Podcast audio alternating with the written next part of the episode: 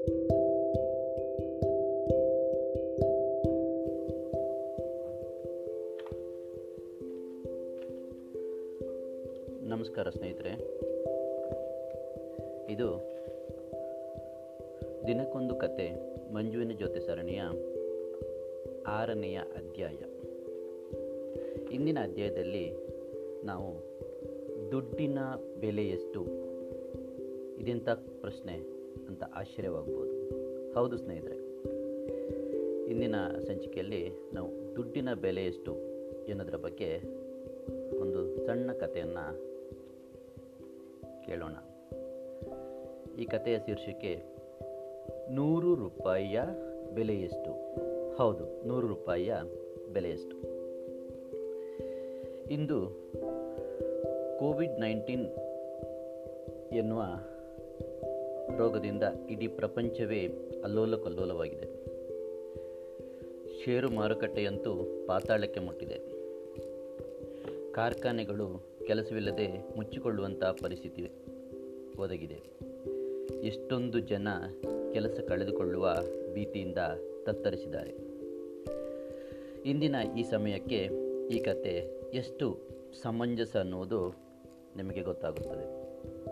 ಹಣದ ವಿಷಯದಲ್ಲಿ ನಾವು ಎಷ್ಟು ವಿಚಾರ ಶೂನ್ಯರಾಗಿ ವರ್ತಿಸುತ್ತೇವೆ ಎಂಬುದಕ್ಕೆ ಈ ಕತೆ ಒಂದು ನಿದರ್ಶನ. ಬನ್ನಿ ಸ್ನೇಹಿತರೆ, ಶುರು ಮಾಡೋಣ.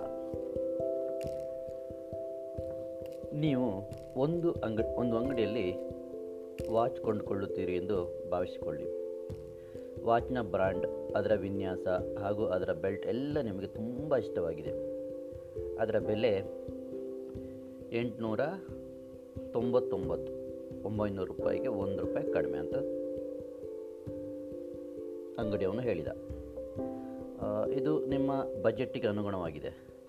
ನೀವು ಇದನ್ನು ಎಲ್ಲವನ್ನ ಚೆಕ್ ಮಾಡಿದ್ರೆ? ಇದು ತುಂಬ ಇಷ್ಟ ಆಗ್ತದೆ. ಇದನ್ನು ಆಯ್ಕೆ ಮಾಡಿಕೊಂಡು ಅದರ ಬೆಲೆಯನ್ನು ಅಂಗಡಿಯವನಿಗೆ ಏನು ಪೇ ಮಾಡುವ ಅನ್ನುವಷ್ಟು, ಅನ್ನುವಷ್ಟರ ಒಟ್ಟಿಗೆ ನಿಮ್ಮ ತುಂಬ ಒಳ್ಳೆಯ ಸ್ನೇಹಿತ ಬಂದು ಹೇಳ್ತಾನೆ ಓ ವಾಚ್ ತಗೊಳ್ತಿದ್ಯಾ? ಎಷ್ಟಪ್ಪ ವಾಚಿಗೆ ಅಂತ ಕೇಳಿದ ನೀವು ಹೇಳ್ತೀರಾ? ಎಂಟುನೂರ ತೊಂಬತ್ತೊಂಬತ್ತು ಒಳ್ಳೆಯ ಬೆಲೆ. ಆದರೆ ಅವನು ಹೇಳ್ತಾನೆ, ಅದರ ಪಕ್ಕದ ಮಾರ್ಗದಲ್ಲಿ ಇನ್ನೊಂದು ಅಂಗಡಿ ಇದೆ. ಅದೇ ವಾಚು, ಅದೇ ಸ್ಟೈಲು ಅವನು ಏಳ್ನೂರ ತೊಂಬತ್ತೊಂಬತ್ತು ರೂಪಾಯಿಗೆ ಕೊಡ್ತಾನೆ ಅಂತ ಹೇಳ್ತಾನೆ. ಹೌದಾ? ಏಳ್ನೂರ ತೊಂಬತ್ತೊಂಬತ್ತು? ಪಕ್ಕ? ಅದೇ ಅದೇ ಅದೇ ಅದೇ ಅದೇ ಬ್ರ್ಯಾಂಡು ಅದೇ ಕಂಪನಿ ತಾನೆ? ಹೌದು. ಸೊ ಆವಾಗ ಇವನು ಚೆಕ್ ಮಾಡ್ತಾನೆ ಎಂಟುನೂರ ತೊಂಬತ್ತೊಂಬತ್ತು ಇಲ್ಲಿ ಏಳ್ನೂರ ತೊಂಬತ್ತೊಂಬತ್ತು ಪಕ್ಕದ ಅಂಗಡಿ. ಬರೋಬ್ಬರಿ ನೂರು ರೂಪಾಯಿ ಉಳಿತಾಯ. ನಿಮಗೆ, ಆ ಸ್ನೇಹಿತನ ಸಲಹೆ ಇಷ್ಟವಾಗುತ್ತೆ. ಹಾಗೆ ಹೇಳ್ತೀರಾ? ನಾನೀಗ ಬರ್ತೇನೆ ಅಂತ ಪಕ್ಕದ ಅಂಗಡಿಗೆ ಹೋಗಿ ಏಳ್ನೂರ ತೊಂಬತ್ತೊಂಬತ್ತು ಕೊಟ್ಟು ವಾಚನ್ನು ಕೊಂಡ್ಕೊಳ್ತೀರಾ. ನೀವು ಎಷ್ಟು ಉಳಿಸಿದ್ರಾ? ನೂರು ರೂಪಾಯಿ. ಓಕೆ. ಇನ್ನೊಂದು ಪ್ರಸಂಗನ ಹೇಳ್ತೇನೆ ಕೇಳಿ. ಇದೇ ನೀವು ಬೆಂಗಳೂರಿಗೆ ಬಂದಿದ್ರಾ? ಏನು ವರ್ಷದ ಹಂತದಲ್ಲಿ ಸ್ವಲ್ಪ ಬೋನಸ್ ಏನೋ ಸಿಕ್ಕಿದೆ.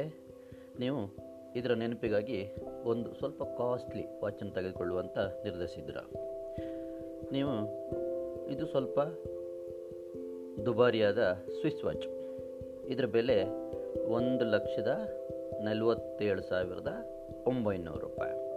ಹ್ಞೂ ಸ್ವಿಸ್ ವಾಚ್ ಅಂದ್ರೆ ತಾನೇ ಸ್ವಲ್ಪ ಕಾಸ್ಟ್ಲಿನೇ ಇರುತ್ತೆ. ಇದನ್ನು ತಗೊಳ್ತೀರಾ? ಎಲ್ಲ ಚೆಕ್ ಮಾಡ್ತೀರಾ?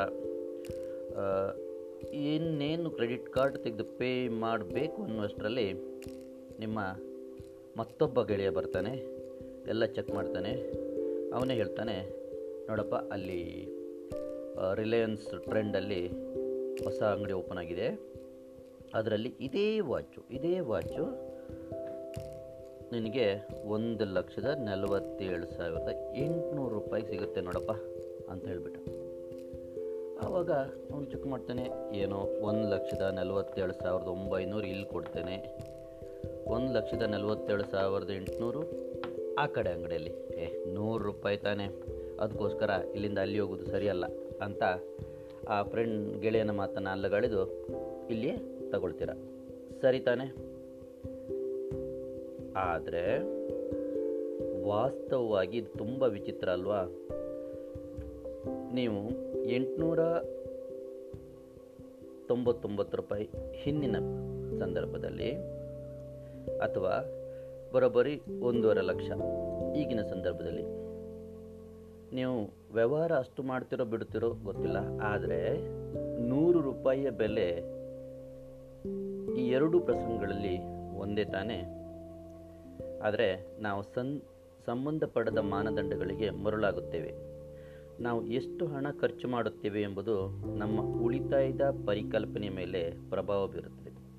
ನೂರು ರೂಪಾಯಿ ಉಳಿತಾಯ ಮಾಡುವುದು ಮುಖ್ಯ ಅಂತ ಅನ್ನಿಸಿದರೆ ನೀವು ಸಾವಿರ ರೂಪಾಯಿ ಖರ್ಚು ಮಾಡುತ್ತೀರೋ ಅಥವಾ ಒಂದು ಲಕ್ಷ ರೂಪಾಯಿ ಖರ್ಚು ಮಾಡುತ್ತೀರೋ ಎಂಬುದು ತುಂಬ ಗೌಣ. ನಾವು ಎಷ್ಟೇ ಖರ್ಚು ಮಾಡಲಿ ಈ ಸಣ್ಣ ಸೂತ್ರ ನೂರು ರೂಪಾಯಿಯ ಗರಿಗರಿ ನೋಟಿನ ಮೌಲ್ಯದ ಬಗ್ಗೆ ನಾವು ತಿಳಿದಿರಲೇಬೇಕು. ಶ್ರೀಮಂತಿಕೆ ಇರುವಾಗಲೂ ನಾವು ಎಚ್ಚರ ವಹಿಸಬೇಕು. ಆಗ ನಮ್ಮ ಸಿರಿವಂತಿಕೆ ಸ್ಥಿತಿಯನ್ನು ಒಂದಿಷ್ಟು ದಿನಗಳಿಗೆ ವಿಸ್ತರಿಸಲು ಸಾಧ್ಯ. ಕೆಲಸ ಮಾಡಲು ಜನರನ್ನು ಹೊಂದಿಸುವುದು ಹೇಗೋ ಹಾಗೆಯೇ ಧನ ಸಂಪಾದನೆ ಕೂಡ. ನೀವು ನಿಮ್ಮ ಹಣವನ್ನು ಗೌರವಿಸದಿದ್ದರೆ ಅದು ನಿಮ್ಮ ಕೈಬಿಟ್ಟು ಹೋಗುತ್ತದೆ. ಆರ್ಥಿಕ ದುಸ್ಥಿತಿ ಒದಗಿದಾಗದಲ್ಲಂತೂ ನೂರು ರೂಪಾಯಿಯ ಮಹತ್ವ ಅರಿತವರು ಕಷ್ಟಗಳಿಂದ ಪಾರಾಗಬಲ್ಲರು. ಆರ್ಥಿಕ ಸಂಕಷ್ಟಗಳನ್ನು ಸಮರ್ಥಕವಾಗಿ ಎದುರಿಸಬಲ್ಲರು. ಇನ್ನೊಂದು ಪ್ರಸಂಗವನ್ನು ಗಮನಿಸೋಣ. ಎರಡು ಕಂಪನಿಗಳು ಒಂದೇ ಥರದ ಪ್ರಾಡಕ್ಟ್ ಒಂದೇ ಥರದ ಮಾರುಕಟ್ಟೆಯಲ್ಲಿ ಅವರು ಮಾರಾಟ ಮಾಡಬೇಕು. ಆವಾಗ ನಿಮ್ಮ ಹತ್ರ ಕೇಳ್ತೇನೆ, ಅವರು ಹೆಚ್ಚು ಮಾರಾಟ ಮಾಡಲು ಯಾವ ತಂತ್ರವನ್ನು ಉಪಯೋಗಿಸಬೇಕು? ಯೋಚಿಸಿದ್ರ? ಅವರು ಪ್ರಾಡಕ್ಟ್ ಒಂದೇ, ಮಾರುಕಟ್ಟೆ ಒಂದೇ, ಎಲ್ಲೋ ಒಂದೇ ಇರುವಾಗ ಅವರು ಬೆಲೆಯನ್ನು ಕಡಿಮೆ ಮಾಡುವುದೊಂದೇ ತಂತ್ರ ಅಂತ ನೀವು ಹೇಳ್ಬೋದು. ಸರಿ.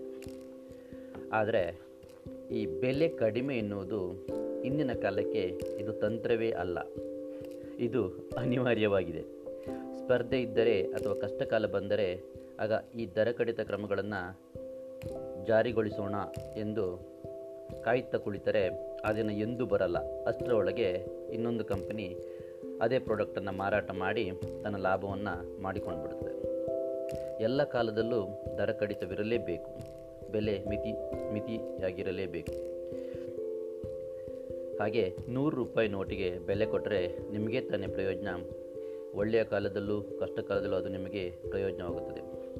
ಸೊ, ಇಂದಿಗೆ ಈ ಕಥೆಯಿಂದ ನಾವು, ನೀವು ಒಂದು ಉತ್ತಮ ಪಾಠವನ್ನು ಕಲಿತ್ಕೊಂಡ್ವಿ ಅಂತ ನಂಬ್ ನಂಬಿರ್ತೇನೆ. ಹಾಗೆ ನಾಳೆ ಇನ್ನೊಂದು ಕಥೆಯೊಂದಿಗೆ, ನಿಮ್ಮೊಂದಿಗೆ ನಿಮ್ಮ ನೆಚ್ಚಿನ ಮಂಜು. ಸೊ, ಧನ್ಯವಾದಗಳು ಸ್ನೇಹಿತರೆ. ಅಲ್ಲಿವರೆಗೆ ಟೇಕ್ ಕೇರ್ ಶುಭರಾತ್ರಿ.